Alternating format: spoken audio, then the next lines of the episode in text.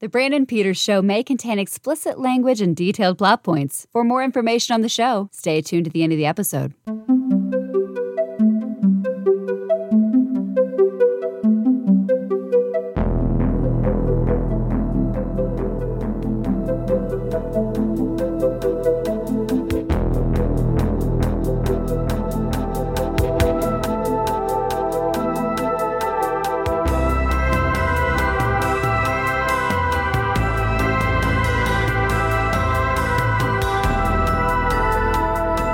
Aki Brandon.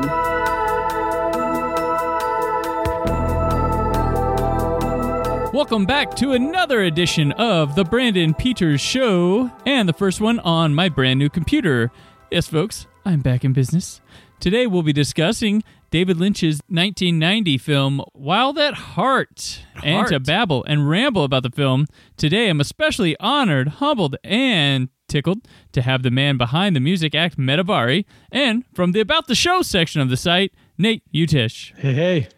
What's up? Hey, welcome. So happy to have you. Not only be a guest, but to have you be a part of the show every single episode. Right. I love it.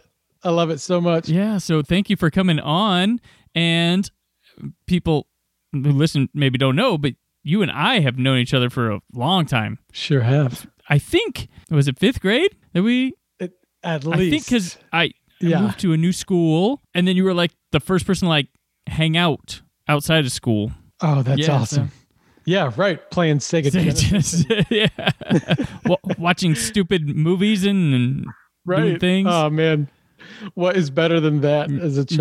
No. You think you were the one who introduced me to Strange Brew all things, and which I recently showed my kids, and they loved it. Oh, that's awesome, man! I was just considering that with my child the other day. I'm like, can you watch Strange Brew as a 3-year-old? It's pretty appropriate.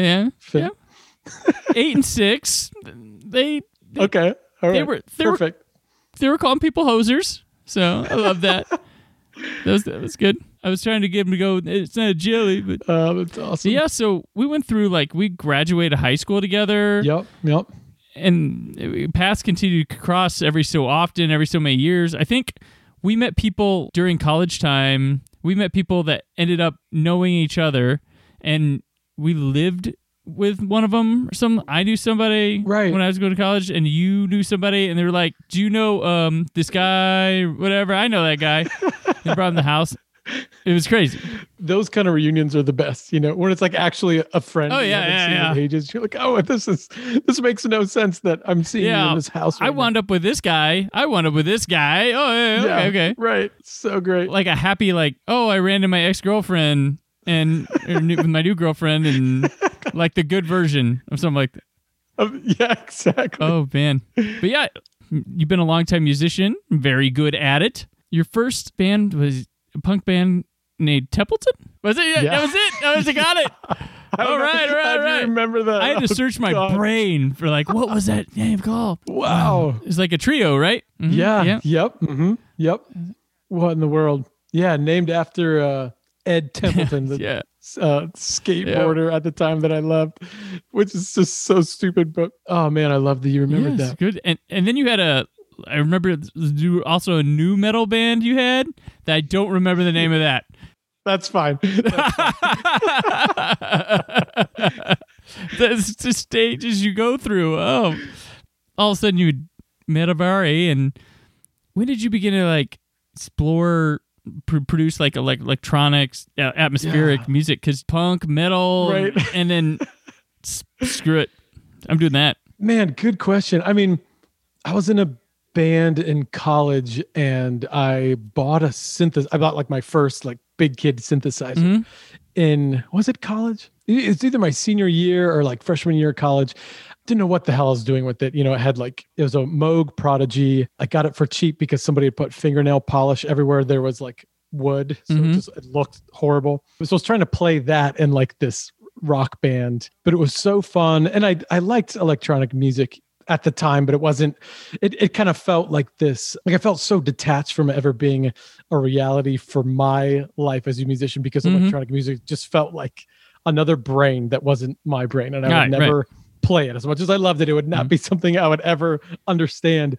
And all of a sudden, you know, in a couple years' time, my roommate at the time, he and I were making music together, and he bought a drum machine, and we actually got free laptops through some like internet scam that we found a loophole through. And then all of a sudden we had like MacBooks and recording software, and just started dabbling, like huge fans of Aphex Twin and like old Brian Eno ambient stuff, and just started playing around with sound design and synthesizers and sequencing of electronics and making beats and stuff like that. And I think 2006 was like the year that we put a name to it, called it Metavari. I've been doing Metavari one way or another since 2006, which is crazy. Something should have come of it by now, but it hasn't. So Metavari, where'd the name come from? Oh man, it's so stupid. But I had this weird opportunity to like visit Turkey for like a couple months around the time that we were like making this like, you know, ambient, abstract, electronic music, whatever, in our basement together. And I got back from Turkey, and we're doing the thing that you do where you name a band and throw stuff in a hat and, you know, open up dictionary and make up words and all that dumb stuff that goes there. But it's so fun. It's like a, you know, adolescent or somebody in their like early 20s, like naming shit. And one of the first songs we wrote was called Prince or Princes. And I had met this guy in Turkey that was from the country Georgia, and was just kind of like obsessed with how like mystical and magical and weird he was, and different than me. And I like loved all the conversations I had had with him. So I wanted to like name it a Georgian word, and the Georgian word for princes, I don't know how to pronounce, but a completely like annihilated Western pronunciation of that word is Metavari. So it's just like, it's so dumb and weird, but it's like practically a made up word, but inspired by this Georgian word for prince. But it became a good story. You say you have no success, but I mean, success, as I've talked in a different episode, I mean, there's different barometers for it, but you've actually, I mean, you've had albums. Yeah. And you've, are they like self-produced kind of, and you send them off and someone puts them out, or do you go and somebody puts you in a studio, or? It's changed a lot over the years. You know, I've been really fortunate. We were on a label in the earliest days of Metavari. There were 5 of us. We recorded a couple records in that iteration of the band, did some stuff in a studio, some stuff our own, hired a mixing engineer for one of the records. So that was kind of cool to have that experience as like a band. Since it's been me or myself and, you know, one or two other people over the last several years, it's looked a lot different, where it has mostly been self-produced, but the label representation now is a lot larger. So we're on a record label who is distributed by Light in the Attic in Seattle, which does, you know, John Carpenter's catalog and the Stranger Things soundtracks and all this business that I have no business putting out records alongside of, but we do now. So it's amazing, you know, have this like worldwide distribution and Record Store Day stuff. And it's just been insanely fortunate what we've stumbled into, and the life that is Metavari right now. Yeah, you got stuff on vinyl too, right? Yeah. Man, that's awesome. That's how many copies of each do you keep for yours, just for safekeeping? Man, just not as much as I wish. I wish I would, because then I end up like slowly giving them away, or somebody will ask like, "Hey, I can't find it. Do you have any extra copies?" I'm like, yeah, I guess I'll sell you this one, and then I'm down to 2 or whatever, you know. But it's all right. It's awesome. Have you done any scores for any like independent films, or been approached about it at all? Because your music can fit into that avenue. Yeah. It's kind of been a weird ride in that angle, like what. One of the biggest projects I was a part of was a rescoring of a film. We rescored Metropolis as like an official Record Store Day title in 2017. And then that was kind of a cool gateway. That we did a tour where we played it at theaters and events, where we screened the film alongside playing it live. And then, you know, got offers to do little things, like no big motion picture stuff. I got to pitch to producers for some film in Hollywood, and I don't know who the directors were, but I didn't get chosen to be the composer on the film. It was like a taste of what that world might look like. But we're actually working on a documentary, a score for a documentary film right now. Yeah, it's been weird. I haven't, you know, it would be a dream to work on a motion picture, but right now it's small fish that I'm frying. Gotcha. And then you've also, I mean, we're going to talk about David Lynch in a bit, but you've done some rescores inspired by David Lynch. Yeah. So a year after the Metropolis rescore, the same label offered to do another official, well, we would pitch to Record Store Day that it be an official title. If we could come up with something else to rescore, because the Metropolis rescore went over really well. So we went back and forth on a lot of different things. David Lynch is a huge influence on me visually and musically, and had this concept to create like 40 minutes of music that would be rescores of 10 short films. They loved it. I produced it in a few months and we pitched it, and it made its way in and became an official title in 2019, and it's called Absurda. It's maybe my favorite thing I've ever done, honestly. Oh wow. Awesome. that record. Awesome. Is that the one with Diane's song on there? Is that on that? It isn't. It isn't. No, okay. No. That was just another thing? That's another one. Yeah, it was what was that for? There's have you ever come across that blog, Welcome to Twin Peaks? It's kind of like, and I have. They're just like remarkably nerdy repository of David Lynch and Twin Peaks information. And they were working on with a label to put out this like compilation of Twin Peaks inspired music. And I wrote a song called Oh Diane, like using lines from the movie and turning them into lyrics. And it was ridiculous, but that was super fun. That's pretty cool. And then you also do live shows too. I mean, you're not just like studio only. You have some pretty cool, you tour, you play live. I've seen your live show. It's pretty awesome. It's got lighting, good lighting. And yeah, it's so fun. It's so, yeah. I mean, have not played in a while with the earth as it's spinning currently. But yeah, the last tour we did was after Absurda came out. We toured the US and a little bit of Canada, screening the Lynch short films and performing in front of it. And it was awesome. It was a blast working with a drummer now, kind of this like contemporary percussionist that wrote these like wild drum and percussion pieces over a lot of the material that I had scored. And it was our first time playing together on this tour. It was awesome. Oh, that's cool. You did do like a safe event, not recently. That was a long, just a while back. Yeah, for the fall. Yep. Yeah, I remember. It was like a social distancing show. Where it's outside and everybody's mapped out in a grid and wearing masks, and it was safe as it could be, but completely strange. Playing to a bunch of seated people 6 feet apart on the lawn. Yeah, but good for our music. It's very like. Cinema. It's not dancey music. It's cinematic. Right. It's strange, and a lot of it's kind of non-linear in a lot of ways. So just to have people sit and absorb it felt right. Take it in. Yeah, I wanted to go to that, but I was like, I'm not going. I'm weary about everything. It was pretty wild. Oh yeah, and also one of the things about you is you're also one of the best like hand-drawn artists I've ever met before. And like your stuff man. when we were kids, your stuff was better than most adults.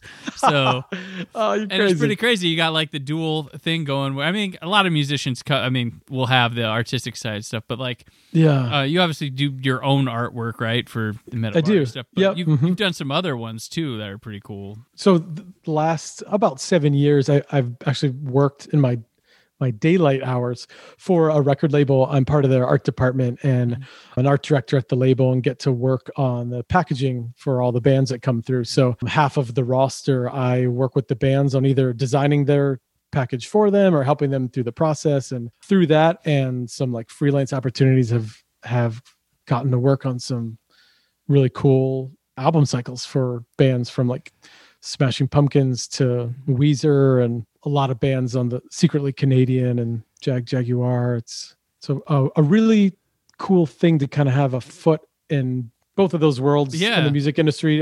Not that like, Metavari is this career artist, but, as a, vocation in performing and as a composer, and then also a career in the visual art side of the music industry. I feel really fortunate to have a foot in those worlds and kind of see how everything's made in that way.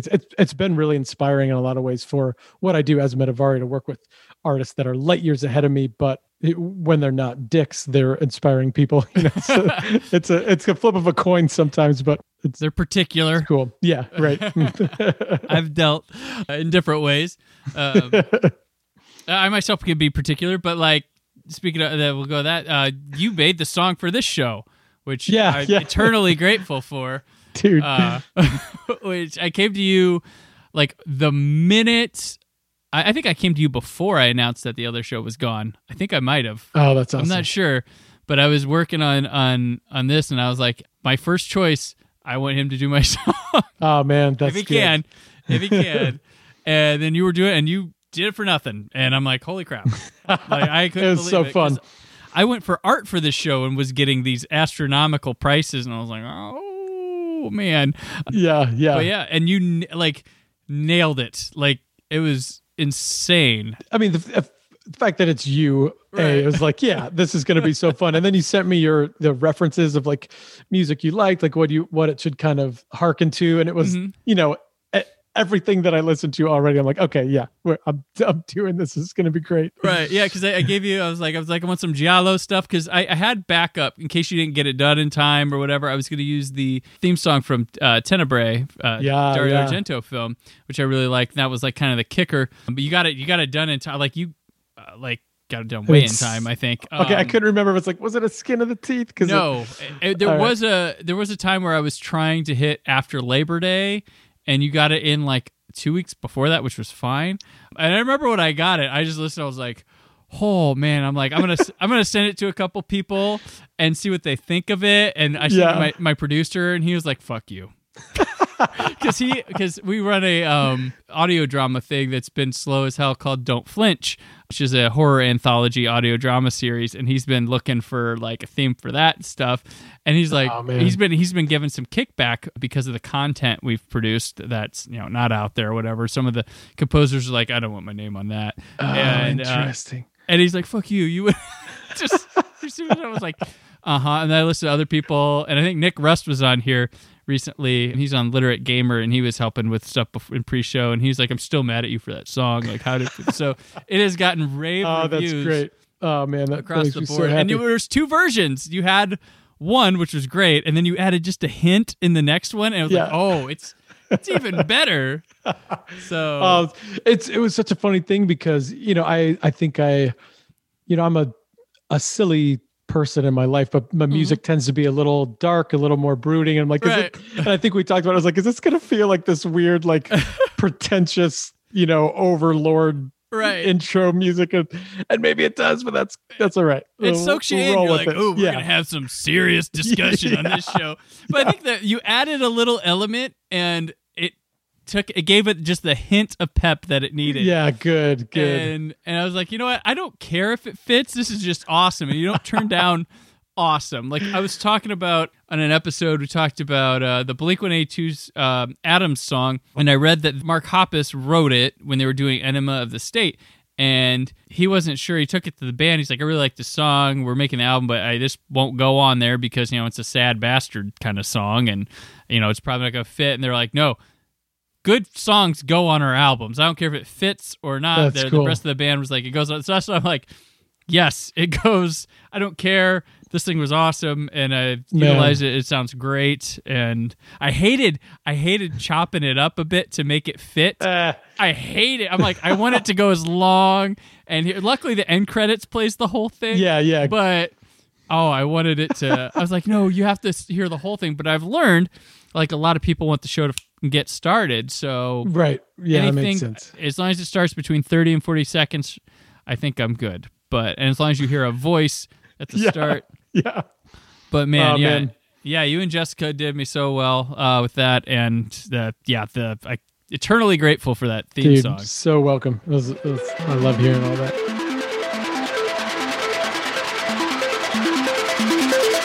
I'd go the far end of the world for you, baby. Rockin' good news.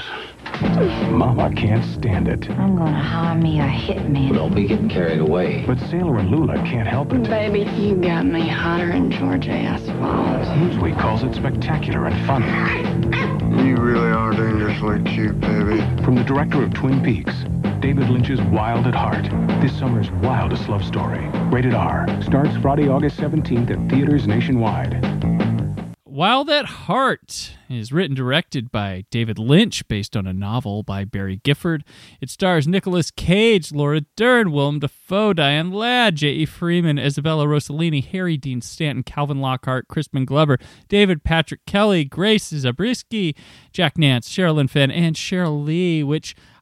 some of these people aren't in the movie as that much, but damn, they need to be noted. Mm-hmm. It's about young lovers Sailor and Lula run from the variety of weirdos that Lula's mom has hired to kill Sailor.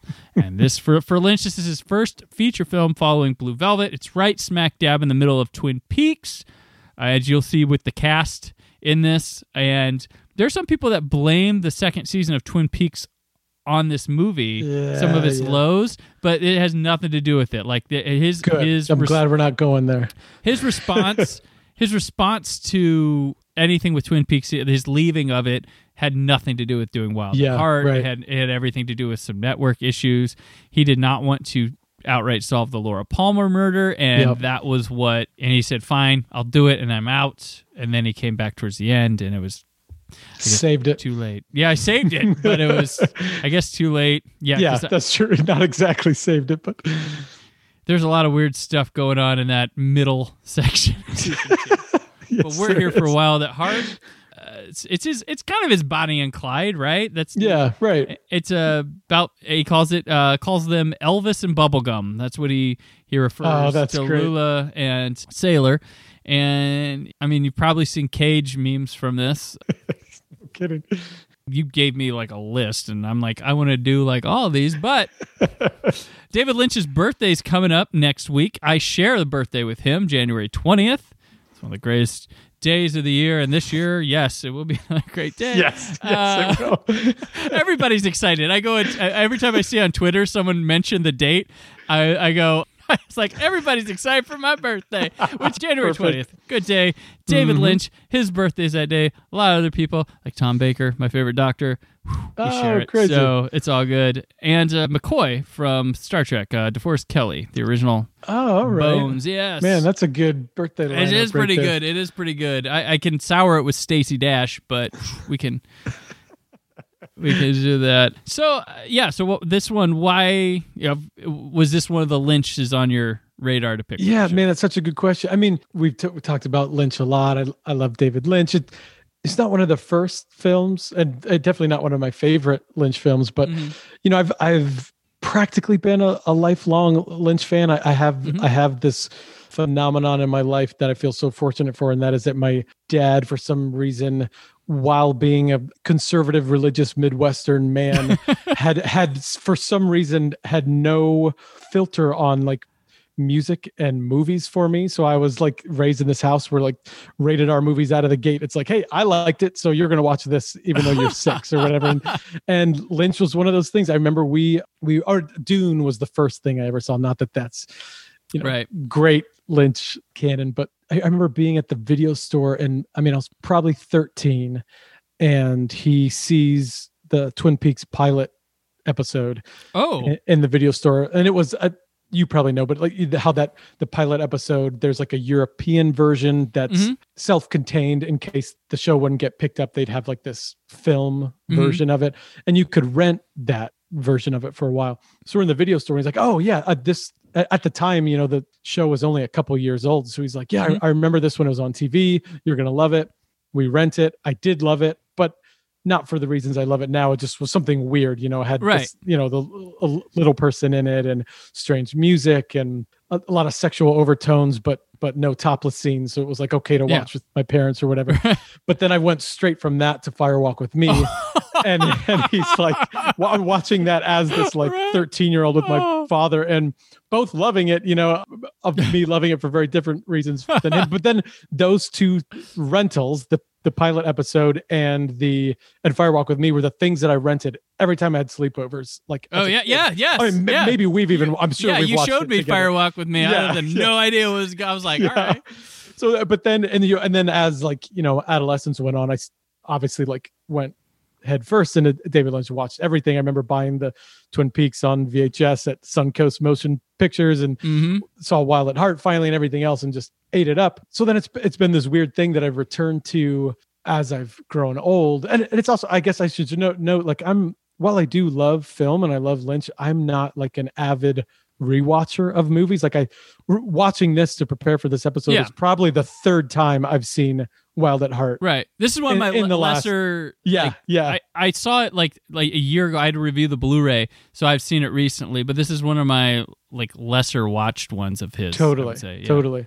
So I think when I was like drafting the list to you, it was like, okay, we could do Mulholland Drive, we could do Firewalk with Me, but maybe let's talk about a weird one. Do I regret it? I don't know. We'll find out as we talk, but here it is, Wild at Heart. And it's, you know, it's pretty linear it's fairly straightforward for being a Lynch. There's obviously wacky stuff happening, but it's a weird dichotomy with Blue Velvet's probably his most, like, that's not Dune, which I'd say Blue Velvet's more accessible than Dune, honestly. Right. Is Dune. But I would say like it's his most accessible, like after Blue Velvet, it's accessible, but he tricks you, because if you're like, oh, I like Blue Velvet, I'll go to, what is this? Like it's narratively just pretty turned easy. Up a little. But right around here, you get Natural Born Killers, just similar to this, but much more less what the fuck than Wild at Heart here. But yeah, right. It's weird because it's straight, it's odd, and sometimes the odd comforts you from some of the straight. It's really weird how he plays with this. Right. It's very interesting.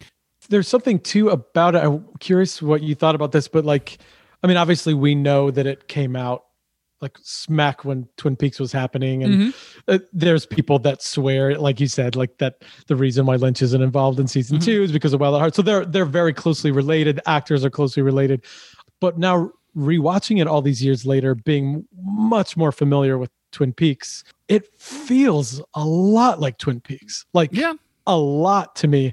Film quality, music, the editing, the mom, right just the pacing of things. It was the cross dissolves. Like there was so much of it where I just found myself like realizing how similar the world felt to Twin Peaks in a lot of ways. Yeah, it's where his head's at the time. Like, and he's not afraid. Right. Like I don't. Like I told you, and someone once discussing me, and they mentioned, like, you know, Lynch, he's not like he's not a filmmaker, he's not a painter, he's just like this artist, like he's this brain, and he's not going to care that his last film looked like this, and then this one carries some of the same. He's figuring things out, he's expressing himself, and he doesn't care if it's proper film work, if it's proper this, that. It's his way of expression, and it's. I don't know how the guy's done it his whole career, like unfiltered, like just, they just like let him like go. Like most of those people get harnessed, punished, director jail, but Lynch has been allowed to just go. And that's really interesting. And there's something in the guy. I mean, like he was who George Lucas wanted for Return of the Jedi. Right. Like I don't know what that movie is going to look like, but I have a hard time thinking he would enjoy working on it. I know. Have you seen the interviews where people have asked him to react to his time talking to George Lucas? And I guess he got like a horrible migraine, and it was just like, all I could think of was like how to get away from the interview he was having with George Lucas, like as fast as possible. And it's just really hilarious. Oh, that's funny. 'Cause he's not one of those guys. He came around like around the time with them. Like he's at the end of that decade with like Carpenter and stuff, but like there's the whole film school, and he was one of those, brilliant artists coming out of that free reign 70s, you know, change in film decades, but he wasn't one of those guys. Yeah. Right. Very much not. And he's kind of like in a way where Friedkin's more technical, like who did The Exorcist and French Connection, all that. He, you know, picked up and went with it. He didn't go to film school, but he wound up with those guys. He fit in with those guys a little bit because he started Zoetrope with Coppola and Bogdanovich. But then here comes Lynch, same kind of deal, but he's not. Oh yeah, that's interesting. He's the more arts abstract guy. Yeah, way more nebulous in his like conception of what he's after. Whereas Friedkin picks up on the technical side and like everything, but they're both not film school brats like these guys. Right. But yeah, this one, he likes a book. Like he does the straight story down the road in this same decade. Disney, And it's just kind of odd, but he just does what he wants, and you're never going to figure him out. He's not going to tell you. Yeah, no way. With his films, you experience them. His joy is hearing what you thought you saw. You're not supposed to watch it like a normal, and that's not an excuse for sloppiness. That's not an excuse for something that doesn't make sense.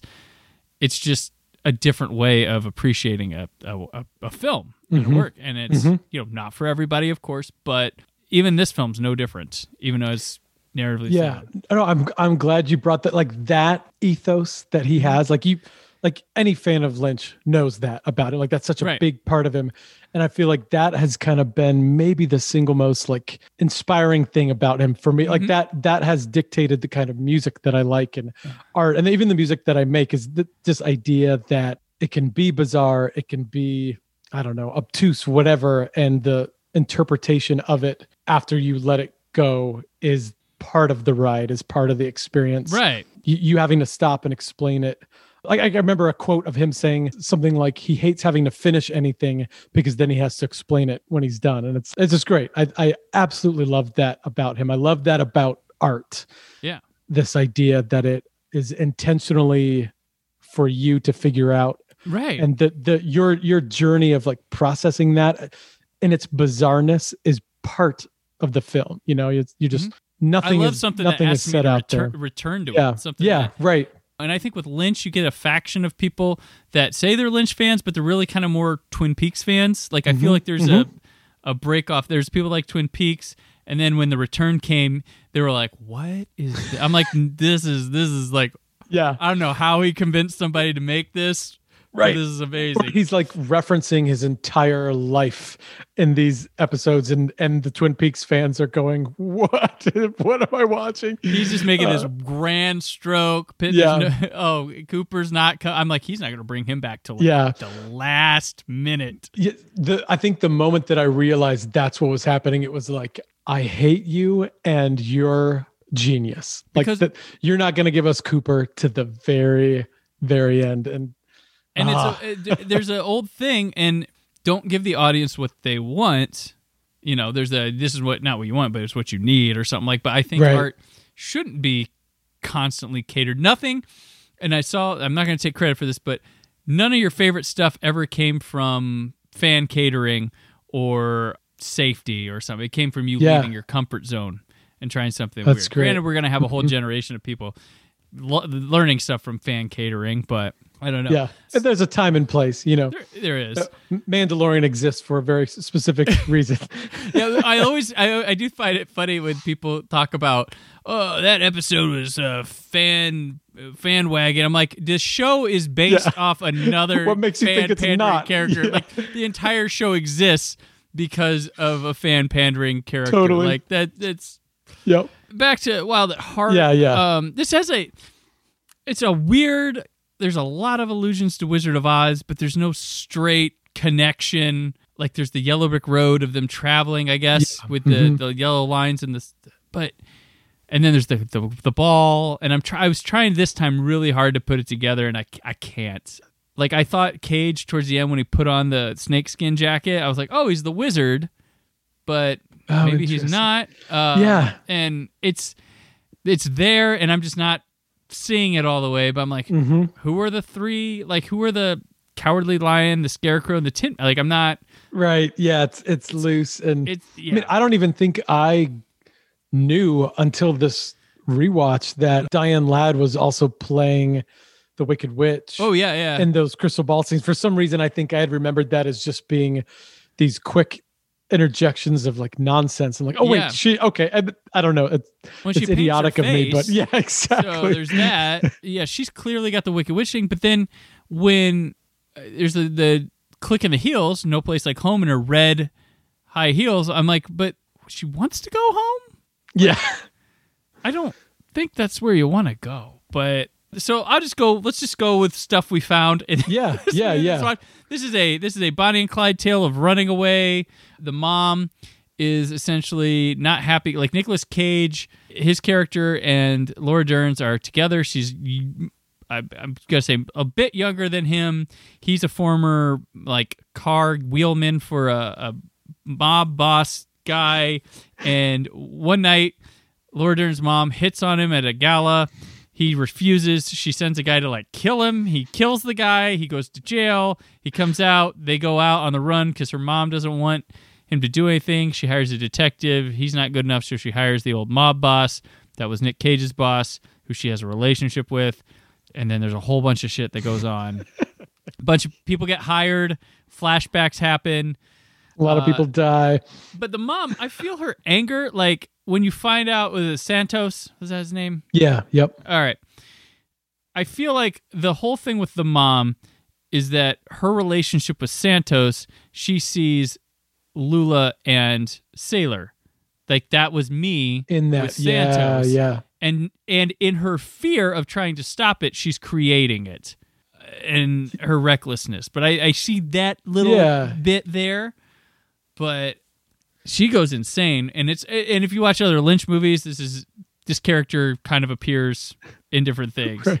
And she's actually Laura Dern's mom in real life too, Diane Ladd. Yeah, which is, I didn't know that until the rewatch as well, which is, I mean, I remember, I think it was when The Return came out, Dern was talking about, you know, her life with Lynch and the films they've done together, mm-hmm. and said that of everything she's done, she doesn't want her kids to watch Wild at Heart, and it's not because of things she does in the movie, it's because of things grandma does in the movie. Oh man! Oh wow, that's funny. Yeah, her character is like Diane Ladd's character. Yeah. The mom is just incredible. I mean, she's just madness. And I love the weird mode. Like, there's one part where he comes to the table and she goes, "Santos!" Yeah. That's just so Lynch. It's just like he sucks you in, pulls you out. He wants you to see around. Like, it's deliberate. Like, and I love his big dramatic. Like, he does a ton. Like, he was doing a ton in Twin Peaks at the time. Like, the overbearing soap opera music. Yeah, right. And trying to like over dramatize scenes. And there's a little bit here in a different way. The dialed up insanity of like the overacting that's happening. I mean, obviously Cage is just how he lives anyway. But I even like Laura Dern, who's like this incredible actress, has this weird like overacting, like really dramatic quality about her that I didn't see in Blue Velvet, and it's just like it's a 180. It's giving you this, which is again kind of felt another reason why it felt like Twin Peaks to me. It's like you're watching this weird, campy soap opera that kind of feels like a cartoon or a comedy, but then is so violent.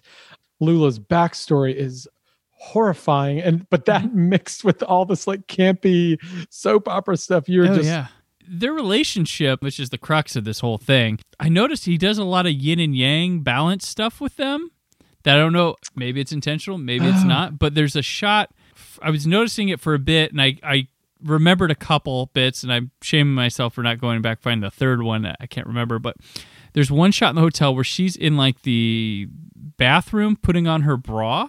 Yeah, and like right in the beginning. He's laying on the bed with his feet up, and he's got the alarm clock on it, and he's pulling on the cord. So I noticed, I'm like, that's interesting. She's standing up. She's right side up, standing up. She's pulling down her bra strap to pull up and support her breasts, while he's upside down, has this clock on his feet while he's pulling it down to support it on his feet. And I was like, that's like push and pull. And the shot has her right here and him here. So but kind of mirrored. Yeah, you can see it. And I was like, I wonder, I was like, that's got to be intentional.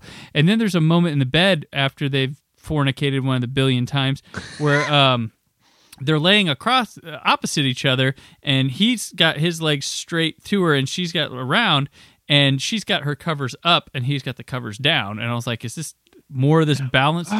Like, I found that. And there was a part where we pan over, it's a close-up of him cleaning off his boot. Like, he's cleaning his boot off, and then she's painting her nails. So it's like cleaning one off. Right. That was it. That was the other one. Dude, all right. I was like, is he, like, it's got to be deliberate, like, just showing this, how they're yin and yang to each other. And she's normally got a light top on, and he's got that big jacket. Yeah. So so it was a lot of push and pull from them that I liked. I mean, that I love that, because I feel like that's another kind of big question in the movie. Like, as you're watching it, is who's the hero? You know, who's Dorothy?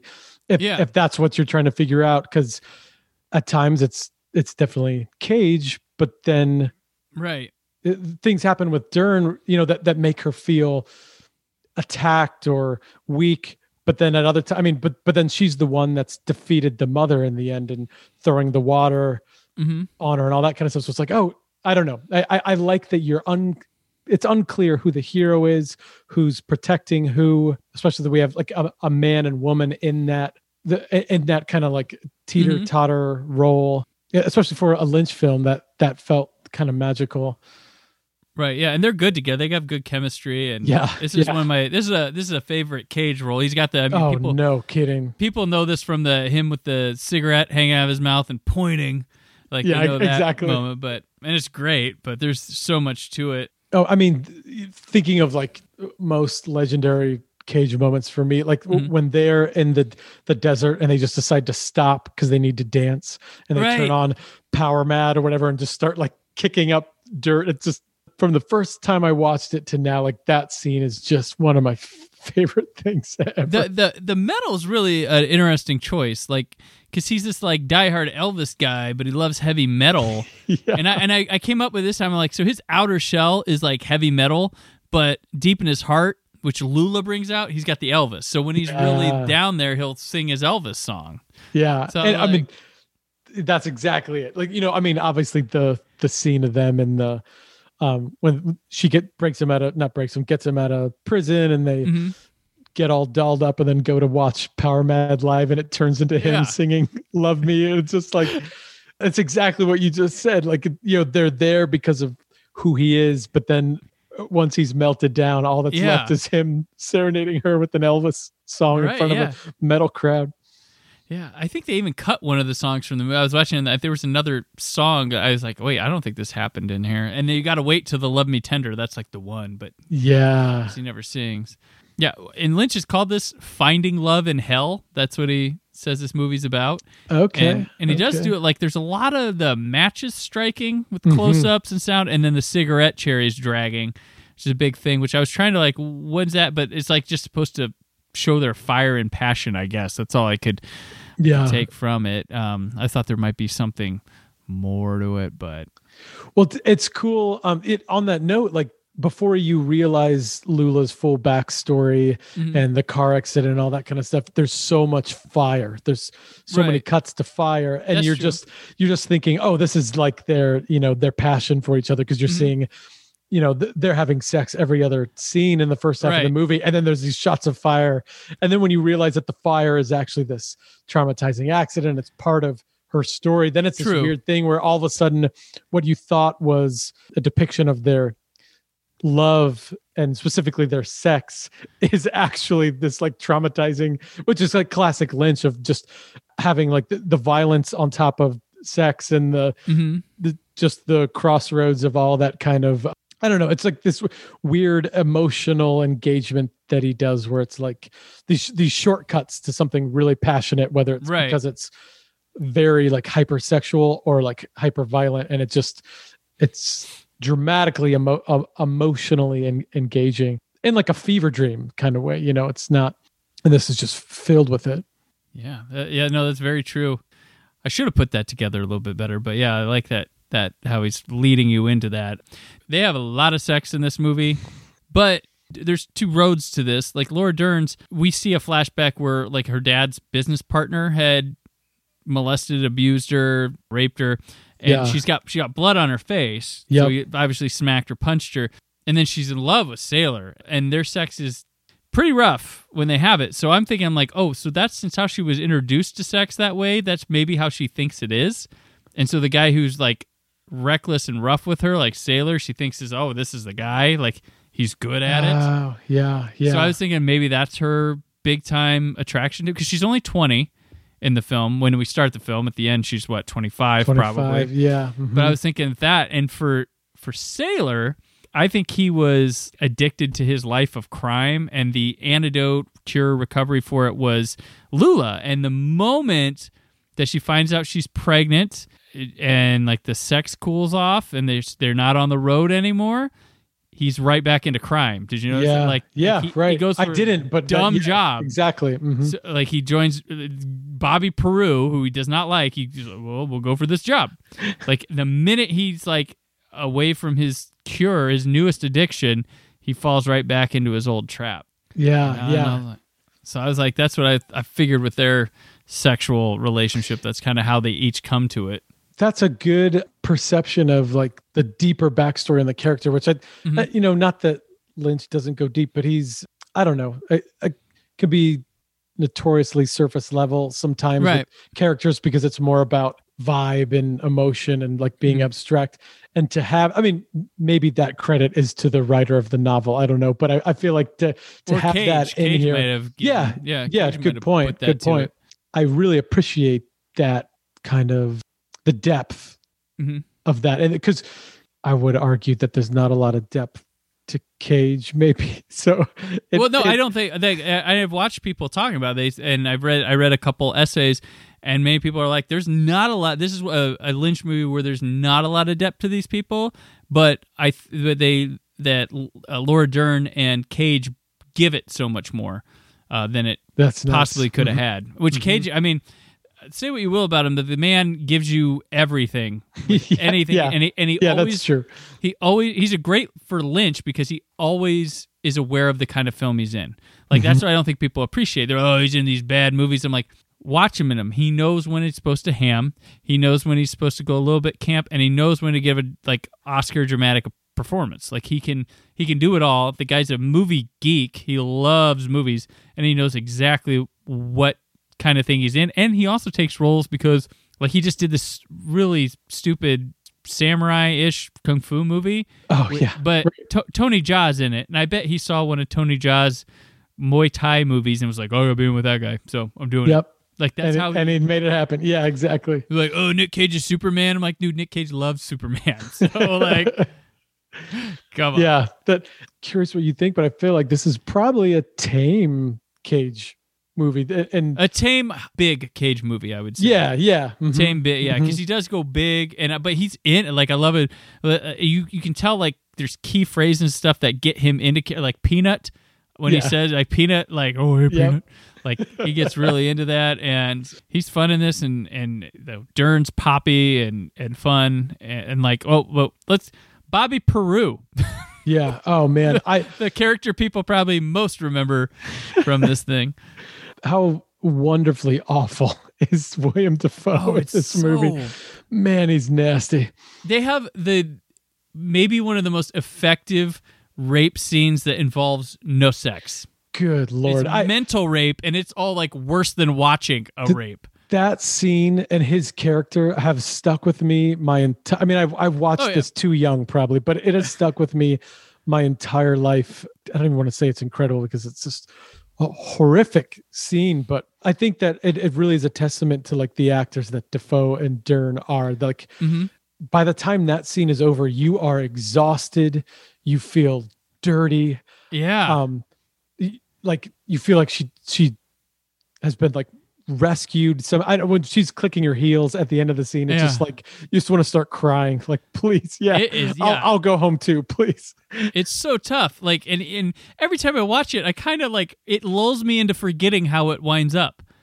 Like yeah, exactly. Like, I was like, and it's so good. Like it feels like the first time every time you see it. And he is he's got that teeth that are gross, but he's got a confidence. And he's playing a wild out there character, but it feels like one of the most straight characters in the damn movie. Like I think it might be because he perfectly fits the environment, so he feels so natural in it. Yeah, right. Mm-hmm. But, that's good. And he doesn't show up for a long time. I was like, wait, Defoe's in this more, but even to his like death. He gets shot down, he falls on a shotgun, it blows his head off, and it bounces off a wall, which Lynch had to censor with smoke for release. Yeah, but there's an uncut version you can find of it, which the smoke doesn't cover that much. But the look on his face, like, oh, well, I'm dead. Like, before it happens, he's just kind of like, eh. Like, and whoops. Yeah, he's just a nutbag. He's one of the best wild card characters ever thrown in a movie. And... he's just gross, and he's got this like confidence that's like I love him and like the chubby women. They like, yeah, I'm the man here. Yeah, right, exactly. With the porno that's being filmed next door or whatever in their motel. Oh gosh, it is something like weird and redeeming about, you know. So you watch that scene, and then you hate him, And especially knowing what she's been through, obviously, like in her childhood, and even what you were saying about her relationship with Sailor, like mm-hmm. that, like that there's like violence, you know, it's there's like a rough quality about their sex that's mm-hmm. probably like a direct through line from her own like trauma in her life. Yeah. And then here she has Bobby Peru, and in this scene he's like kind of convincing her that when he's done whispering and touching her and everything, that she's going to be asking for the sex, and she ends up doing that. And it's just like, you feel so horrible for her. Like I don't even have the words for it. She feels like weak maybe in that scene, which is a tough thing to think about in a Lynch movie, for all the, you know, accusations of his portrayal of women. Cause she's obviously this really strong character. She's, in my opinion, the hero of the movie, but has this moment of weakness in that scene that you're trying to unpack as the audience of like, why was that allowed to get through? Why was she not able to overtake Peru in that moment? And then you just hate him so much. And then that man's demise is just him tripping and accidentally blowing his head off. Right. It's kind of magnificent. Right. That's like, oh man. Lynch, he had been accosted a bunch by critics with this treatment of Isabella Rossellini on Blue Velvet. Right. But I'll say this, she's in this movie. Right. She worked with him again. Laura Dern has a lot of sexual stuff in this movie. She works with him again and again. And, you know, like it's, if they didn't, they would have. And her mom was on this movie too. So right. No, yeah, it's such a, I don't know. It's just a really tricky. It's a tricky thing to navigate as a fan, as a viewer. I think we've seen enough Lynch. I've read enough Lynch to know that he just has this way of playing with both mystery and love and violence and like this like swirling pot of emotions, where he's painting in these broad strokes to get you to a place, and it's not where you would expect to go, it's not where you would choose to go, and it's often uncomfortable, but it does bring you to these shortcuts of these really emotional engagements with the character on screen. And when those characters are women, it's uncomfortable as a man to see it. But there's also like no shortage of like strength and beauty in those same depictions, which is you're confused as what you're supposed to be feeling, which might be the point of it in his mind. And I've talked about before. I've always talked about this film is like some people get bothered. I'm like, and they like turn against a film because it made them feel a certain way. I'm like, they was supposed to make you feel a certain way. That did its job. It's successful. Yeah. Mm-hmm. You're not. Mm-hmm. You don't come around. You know, the point of it was to. Whoa, why would I want to feel that? I'm like, you need to like. Film is an art. Art is supposed to make you feel. It's supposed to evoke emotions, inspiration, all sorts of things, and like not all of it's like, ha ha. Yeah. You know, like yeah. It's not all Snickers, man. It's like it's got to make you do other things. It's like life. You know, art is life, and it's, you know, it's got to make you feel different right. stuff. Like you don't go, I mean, you go watch a football game and your team loses. I mean, like you don't go hating them for, I mean, you probably do, but yeah. But yeah, no, it's, yeah, I really appreciate, I guess, that the way he's chosen to, I don't know, just paint with those emotions in that way. And, and I don't think it comes from a place of ill intention or anything like that. I think that's just how the vision comes out. And I think he has fully earned the trust and given the clarity to his performers that they keep coming back. Everybody wants to work with Lynch again. They like him. They understand. They know that. So I really, while some of it is kind of vulgar or... Yeah. I mean, and thinking about that scene, thinking about Dern's role, like, yeah, that scene's extremely vulgar. It's hard to watch. But if the theme of this movie is kind of the don't turn away from love line, like the takeaway is not that scene, is not what happened in that scene. It's the power that Laura had. That's the funny one. I heard Laura come out of my mouth. I thought I was misspeaking Laura Palmer. But like there's a power that Lula has in the film, and it's not belittled by that scene existing. It kind of has its climax at the end of the movie when she finally overtakes her mother, and like her confidence with Sailor choosing to leave because of everything that's happened to them. And the Lula character, have you ever read the book? I'm curious if you have. I have not read the book. I have not read the book. And but the author says Lynch did his own thing with it, but he's not he likes it. He likes what he did with it. Mm-hmm. The Lula character is very fascinating to me, mm-hmm. and rewatching it as an adult, it was hard in a lot of ways because I think I had forgotten about the violence and those like vulgar moments, but then in like the peaks opposite the valleys for her in the film, it's like, man, she's actually just a fascinating portrayal of a woman who's extremely confident and has this awareness of her emotions, you know, this love with this like murderer that keeps going to prison, and mm-hmm.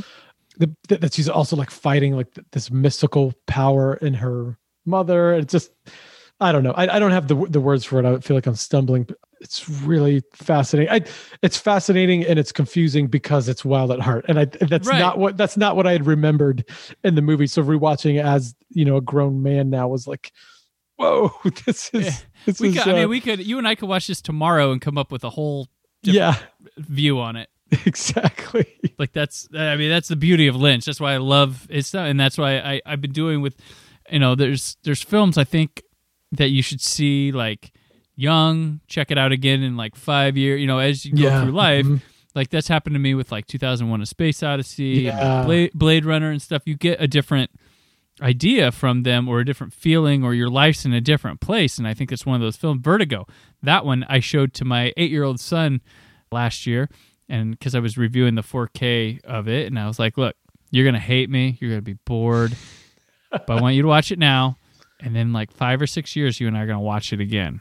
Oh, I love it. And then down the road, because Vertigo for me was like, and then now I'm just like fascinated by the damn thing. And he watched it and he was like, yeah, okay. And then like the day later, he was talking about it. He's like, remember in Vertigo? Oh, cool. And it's like, all right, he's picking up on some things.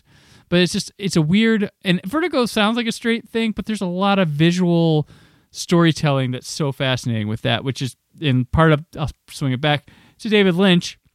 There's a lot of visual stuff that goes with just enjoying it on that level. I should, you know, be fun to watch this movie on mute, see what comes of it. Yeah. Oh, I mean, that's a great point. I mean, the dialogue and music can be distracting. Like you can get something else out of it. Yeah. I mean, and the, another thing I had forgotten about Wild at Heart is that the score, like the Badalamenti score. I mean, another connection to Twin Peaks. Like there are moments that really feel like Badalamenti was in the same zone, same instruments, which I love. But then of course there's the Elvis and the power mad metal. So and there's the one, and it feels perfect. The most perfect song for this film is it Chris Isaac? Oh, yeah. He's got a couple songs. Yeah. A little bit, but that one when they're driving in the night, I'm like, this is the perfect song to go. Why wasn't this abused throughout the damn film? No, it's the perfect desert driving music. No kidding. Man, there are. But that would be expected. And David exactly. Do what you expect. Exactly. But some of those driving scenes, I'm sorry that we're skipping all over the place, but that's no better way to talk about a Lynch film, I guess. Mm-hmm. But the shots of. Okay, Lula and Sailor have the talk about that he wants to do this heist with Bobby Peru. She doesn't want him to. The next morning he leaves and he's doing it, and there's no audio in the movie. You're only listening to music. Like the sound design is missing, and it's just Lula crying, Cage in the backseat of the convertible questioning what he's off to, and then Peru and Rossellini in the front seat, like laughing, and it just slow motion, just back and forth between those three shots with this great Badalamenti score over it. And it's like, man, I could watch that for an hour and a half. Just there's all different. Like there's a lot of little parts. I mean, there's the scene where what's her Grace Zabriskie, the mom from Twin Peaks, where she's first introduced, and it's all shadow. Yeah, and then she does come out. And she's got a typical, like if there's a typical Lynch character, she fits the bill. But then she's, David Patrick Kelly's with her, and like he's a known commodity, and he's definitely, I mean, he's in a bunch of Lynch stuff too, but like he's underused. He did appear in a lot of deleted material. So you see that just happened. Crispin Glover's in a random flashback role. He had a moment cut where they ran into him at like a fill-up station or something. Oh, crazy! But you know what? Any chance to give Crispin Glover was made for David Lynch. Oh no! And kidding. It's surprising that this is one of their few. I know it really is, isn't it? Versions. Yeah. And the scene. Is it true that his character in this movie is kind of like this afterthought, like it was designed just to be this random? I think so. Scene, like I always hear that. I mean, it feels like it, but I think it's supposed to be like helping fulfill and show the kind of people that Lula's been surrounded with. Yeah. Life. Okay. And maybe she's like a cousin. Yeah. Right. Okay. And maybe Sailor is the most normal thing she's ever had. But yeah, it's a really weird. I like the sandwiches bit. It cracks me up. He's like, "I'm making my sandwiches." I know. It's so funny. It's so funny. I know. I had forgotten about that line. Rewatching it, and it was just like, "Oh, thank you, thank you." Oh man, I dig this. Like, it's hard for me not to like something Lynch, but right. I really dig this one. And there's plenty to sink your teeth into if you like the weirder Lynch stuff. It's there. For sure, but yeah, I think knowing the Wizard of Oz madness. I mean, obviously Cheryl Lee as the Good Witch of the North is. In case you weren't paying attention the whole time, here she comes. Yeah, exactly. But I noticed. I mean, you probably caught it, but I did not remember. I don't know the actor's name. He was also in Dune as one of the Mentats. He approaches them at a bar, and his hair is styled like one of the Munchkins in Wizard of Oz. Yes. And he talks to them in like a sped up chipmunk voice. I'm like, is this like that was the actor's choice? He wanted that. He decided he went, and Lynch was like, because he was just supposed to talk normal. Yeah, but that's talking about pigeons and incredible Wizard of Oz moment. Right. Is easy to miss somehow. Yeah. But, yeah, that's true. Yeah. I forgot about that. There's so much, like there's a bunch of stuff that listeners probably like, they didn't talk about this. I know. So much. It's rough. So like Harry Dean Stanton, we barely touched him, but he's just he's normal as hell. Like he's just straight Harry Dean Stanton there, and you feel bad for him. Private Eye, Private Eye that gets tortured and murdered. Yeah, in the hotel. Yeah, poor guy. Thought he was in love. No. And then there's the Santos. I guess in the book though, the Santos character is the guy that gets called on the toilet with the woman. Where is he? Guy, oh, he's Mr. Guy, Reindeer. Mr. Reindeer, and he pulls out, and there's a naked woman dancing. He's on the toilet. It's this rich bathroom. I'm like, this is great. This is oh my gosh, that I'm. But that's Santos in the book. It is and then the character that Grace Zabriskie plays is made up as well. Oh, so was Mr. Reindeer made up as well? Like added by Lynch? Well, yeah, he's added, but he was Santos. And kind of like split. He made Santos more involved with the mom and stuff. That's what Lynch added that to it, yeah. But I guess there's like 8 books of this series. Like it's a series of books. Oh, okay. Yeah, there's like a bunch of them. So. All right, here I know what we're doing this year, I guess. Reading up on these books, yeah. That scene, Mr. Reindeer on the toilet, the naked lady dancing next to him. In the background is the Platters, the old like Motown artist, the Platters playing. And that song is the song that the Gotta Light guy puts on the record in the Twin Peaks The Return. Oh. In that episode 8, the crazy episode that just... classic non-linear, the best Lynch one. Yeah And I feel like talking to people about The Return and rewatching The Return, it's been fun to kind of like play Where's Waldo in it and figure out where he's referencing his career now that we know that that's kind of what is happening in The Return. And I think that maybe the Platters playing in the Gotta Light scene is referencing the Mr. Reindeer scene, listening to the Platters in Wild at Heart. I don't know. I mean, he has that music a lot. I mean, Mulholland Drive had that. Obviously, Blue Velvet and Roy Orbison and I think that's what was happening there with the platter. I'll take it. I'll take it. Yeah, marking it down. All right, that's awesome. That's awesome. At one point, thought I was onto something with. See, I love this. I thought I was following this. Yeah. No, which again, as life Lynch fans, that's what you learn that like. Yeah. A, he was thinking about it a lot more than you realized, and B, the thing you're thinking about a lot, he didn't even care about. No idea. Yeah. But all the sex scenes are in a different color, and at first I thought we were working our way through Roy G. Biv or something for like the... Yeah. But I don't think that's what's happening. And then I thought maybe it was trying to recreate like a something from The Wizard of Oz. Yeah, going on like maybe it's the poppies or like I don't know. Right. Like, yeah. I couldn't put it together. I'm like, well, next time. Shelve it. We'll do it next time. Yep.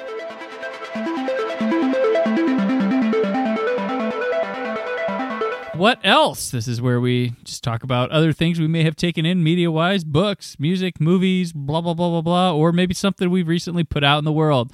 So, Nate, what else? Man, the most recent thing that I've worked on is a record.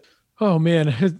End of 2019, beginning of 2020, put out kind of this EP that revisited the first record that Metavari did. Okay. And I brought back every musician that I had ever played with through the life of Metavari, and we rewrote every song on that first record in kind of the world that I'm living in now as Metavari. And it was just this really fun, weird project, you know, kind of like one of the members just didn't have a way to record anything and did like an acoustic piece recorded on his cell phone. And I was able to then like transpose it and interpret it. And it was really cool. It's really somber side of it is that the guy that I started the band with died last year of a really short battle with cancer. Mm-hmm. And it was kind of like an homage to him. We knew that things had taken a turn and were unsure how much longer he'd be with us. So Ty and I got together and we got all these pieces from all these members and we sat in a studio for a week and rewrote all these songs together. And it was this really beautiful, awesome way to just kind of like write the final thing that we would ever write together. Yeah. It was really cool. It was epic, so much fun. It was so, I'm so thankful that we made the time for that and did it. But that's the last thing that the Metavari did. It's called Soft Continuum. Okay. And it's free. I mean, it's streaming on all the platforms, but it's also, you know, free on our site and stuff like that. But I would be remiss not to talk about it because it's just like a big part of my year for sure. It's just like getting it finished and having this cool little memento, especially having all those guys involved in it again. Gotcha. Excellent. Let's see. Myself, I did a review for the 4K of Love and Monsters. It's a nice little film. It's a very full, that kind of a post-apocalyptic young adult novel kind of thing. Okay, but not so grim. Much brighter, fun lead to follow around.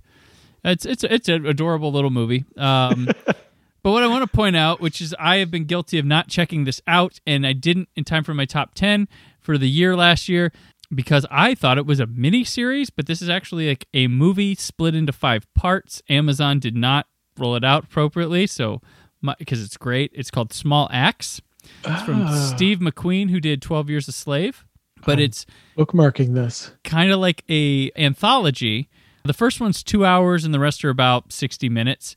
It's 5 parts, and it focuses on Black life in the UK in the like 60s, 70s, where there's a lot of racism and shit going on. Like, we don't see that from like whenever we see racism stories, it's always America. And I'm not saying like, oh, it's cool to pass the buck on to someone else, but to see the similarities and how it's going on, and it's got people like John Boyega's in it. I can't remember her name, the Black Panther's sister in the movie. She's in one of them.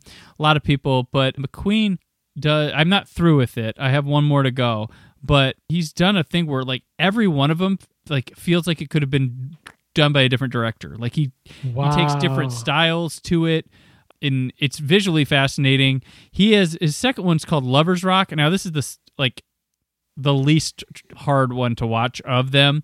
Okay, and this is just like. It's very Richard Linklater, slacker, kind of dazed and confusey. Like, it's just about this like party. Like, it starts with a girl coming home from a party late one night and then just follows around this party getting set up, these teens going to the party, having these dramas. It's not a lot of, like, main character following around. You're just kind of, like, there at the party.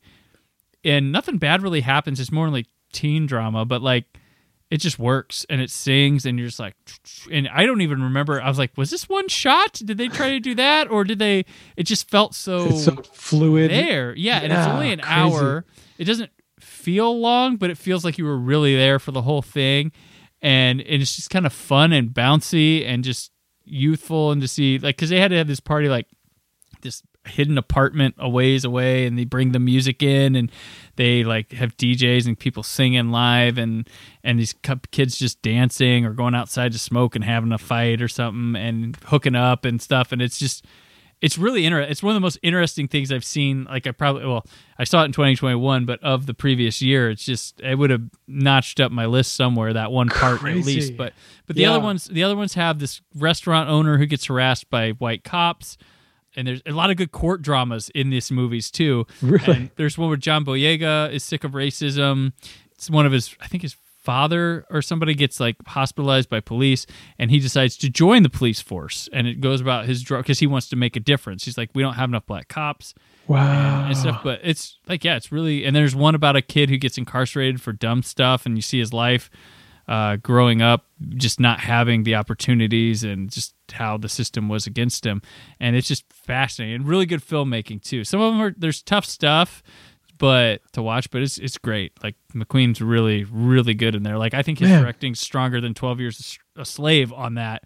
And wow. That one won Oscars and stuff, but I really like what he's doing here. It's fascinating. But it was supposed to be a film told in 5 parts, and the Amazon's like, miniseries season 1. It's like, no, that's not how it's supposed to be. So I was like, I'm gonna watch this, but I'm gonna get to it later. I gotta get my films in, and then I found out it was a film. So sweet, it sucks. But all right. Small acts. But yeah, that'll do it for this episode, Nate. It is always the greatest of pleasures to reconnect with you, and I thank you for seriously. The greatest podcast theme of podcast themes. So tell me about your latest, but where can people keep up with Metavari? Yeah, so we are old-fashioned, and I put a lot on our regular old website, metavari.com. Back catalog is up there, socials, link from there. The entire catalog of Metavari is free on our Bandcamp, which links from the website. But everything you need to know is metavari.com. So awesome. And it'll be, you can find that on my website too. If you go to about the show, it's already there. So that'll do it for today. I'll be back tomorrow on YouTube for 4K Blues Day, and the podcast will return on Wednesday for Old Space Show. Until then, always remember to keep the positivity in your online film discussion. Thank you for listening. The Brandon Peters Show is a Creative Zombie Studios production, produced by Brad Shoemaker and Brandon Peters. Written and edited by Brandon Peters. Announcer vocals by Jessica Alsman. Theme song by Metavari. Web design and show art by Brad Shoemaker with Brandon Peters. All music and clips featured in the episode are property of their respective studios, and no infringement is intended. Additional information on this and other episodes at brandonpetersshow.com. For any inquiries, press opportunities, or sponsorship, contact mail@brandonpetersshow.com. The show is available on Apple Music, Spotify, or anywhere podcasts are found.